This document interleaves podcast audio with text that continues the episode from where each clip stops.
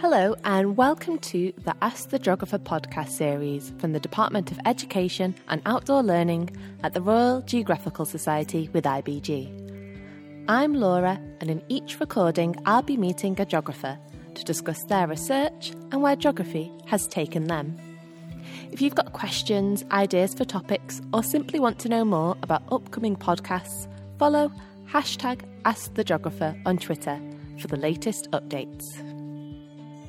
Did you know that after water, sand and gravel are the most extracted group of materials worldwide?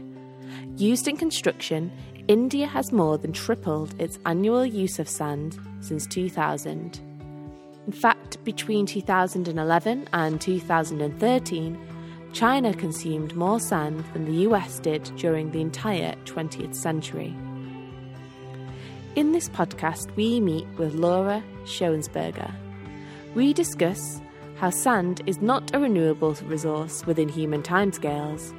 So, what does this mean for our environment and the countries that will suffer the most insecurity as a result of its loss?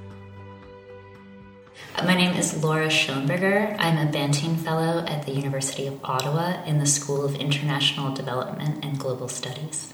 What is sand grabbing?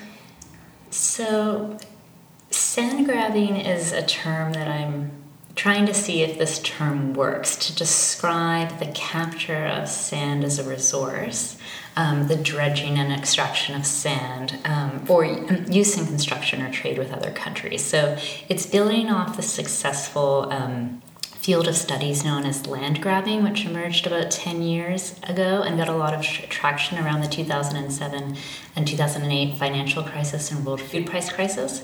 So we see a similar dynamic in terms of elite capture of resources, and we're thinking about understanding the extraction of sand as a grab.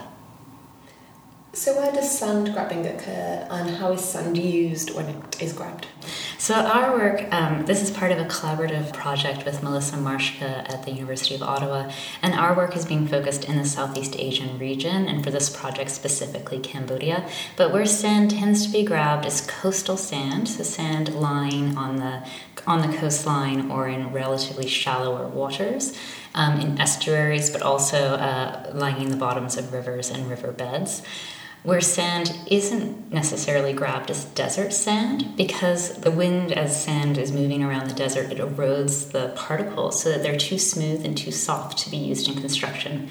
Because what this kind of aquatic sand, you can think of it as used for, is um, in cement, in construction, in asphalt. But if you start to think about sand, it really is everywhere. Like sand is one of, is used to make glass. It's also used to make computer chips. So it's in so many different parts of our economy. If you think about uh, the part of the economy related to manufacturing, but also the knowledge economy when you start to think about computer chips. In addition to um, where sand grabbing occurs. We've identified Cambodia as a hotspot because it's emerged as one of the top 10 exporters of sand globally, and it's the main supplier in the last 10 years to Singapore, which is the world's largest importer of sand.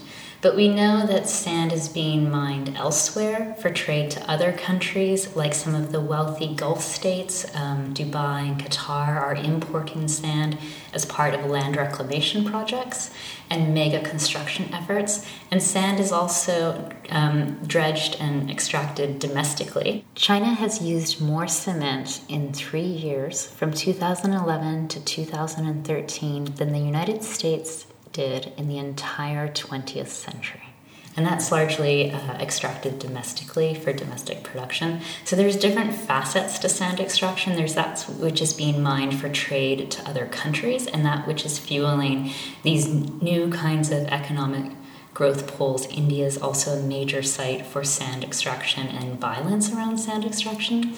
Um, so what we're seeing is more and more attention to sand extraction as, as um, economies demand more of it. What are the environmental costs?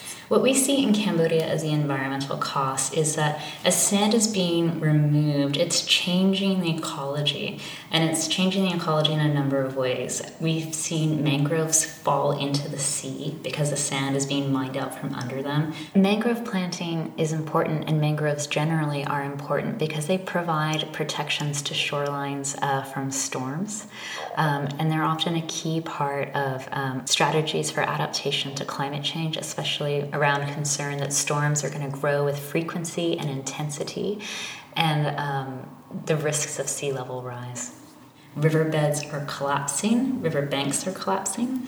Um, sometimes alluvial islands that form with, uh, seasonally with the sedimentation of sand when there's less sand flowing through the rivers, they're not forming. Um, it has a serious impact on fish stocks, and in the region where Melissa has been doing her work, most of the fishers there were crab fishers and they've been unable to lay their traps without them being destroyed by dredgers, but also the crab stock has declined so significantly that in this area, as much as 20% of households have migrated out of the region because the fisheries just are not able to support a livelihood any longer. How does this impact coastal resource governance? Well, it really muddies it. Um, and I think that's why uh, the case study that we're presenting here at the conference is so interesting because it's it, this sand mining is happening inside a part of the country that's under the jurisdiction of the Ministry of Environment as a protected area. And it's gone in without an environmental impact assessment. The sand is being mined on dredgers, which are moving along the water. And so they're mobile, and so they're going far beyond the areas where they are licensed to mine, and they're moving throughout the system. And so it really muddies coastal resource governance. What has happened in this area where there's a history of co management, meaning that the the government and communities are working together to manage the resource is that it's undone a lot of the good work. There was a mangrove planting campaign that planted hundreds of hectares of mangroves, but they have subsequently been destroyed or threatened by sand mining. Same with initiatives to construct coral reefs. When you pull up sand, you make the whole water system murky, and so it's had a real impact on fisheries. How is this related to global capital flows and how does this perpetuate global inequalities? That is something that we're trying to figure out, but the the short answer is that it's deeply related to global capital flows as countries, well off countries like Singapore or like some of the, the wealthy Gulf states, they are buying up like the very material substance needed for them to expand into the sea via land reclamation projects or up into the sky by urban mega development. And they're doing so at the cost of um, the very material that it takes to support livelihoods in poorer countries. Going forward, how can these issues be better governed?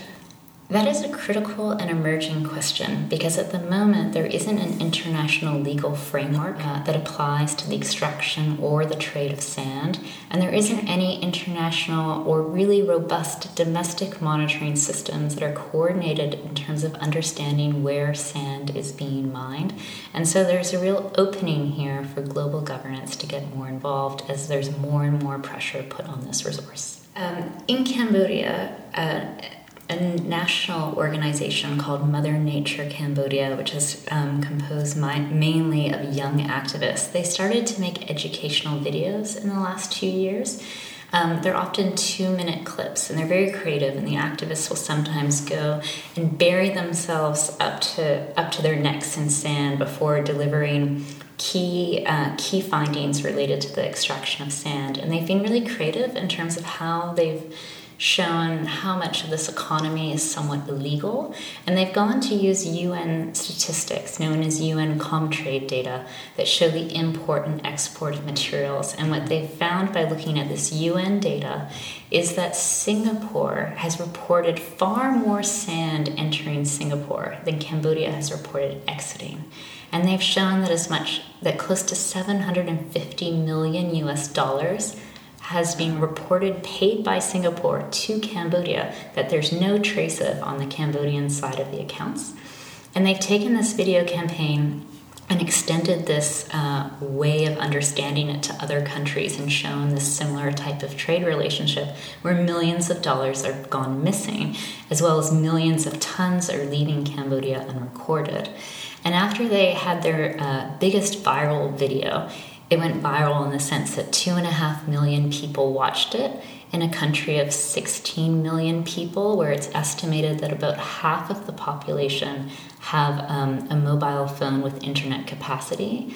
And of that, only a small portion do access the internet through their phones. So, viral really takes on a different meaning when you put it in that context. And shortly thereafter, two activists were arrested and detained for five months for photographing um, some of the equipment used to dredge and mine sand. And that group has since disbanded as a formal organization um, because they felt that they could do their work just as effectively as a network of individuals. And if you go onto their Facebook page, you'll see it's really dynamic. It's Mother Nature Cambodia and their YouTube channel. And they've started since using puppets after the crackdown there's been a political crackdown in Cambodia in the last year, and since then they've started to use puppets to offer them more anonymity and to say it makes them more brave to speak the truth. And anyone who's seen Sesame Street will probably uh, recognize the style of their puppets. Thanks for listening. If you'd like to discover the latest updates on learning resources and events, visit rgs.org forward slash schools or follow us on Twitter at rgs underscore IBG schools.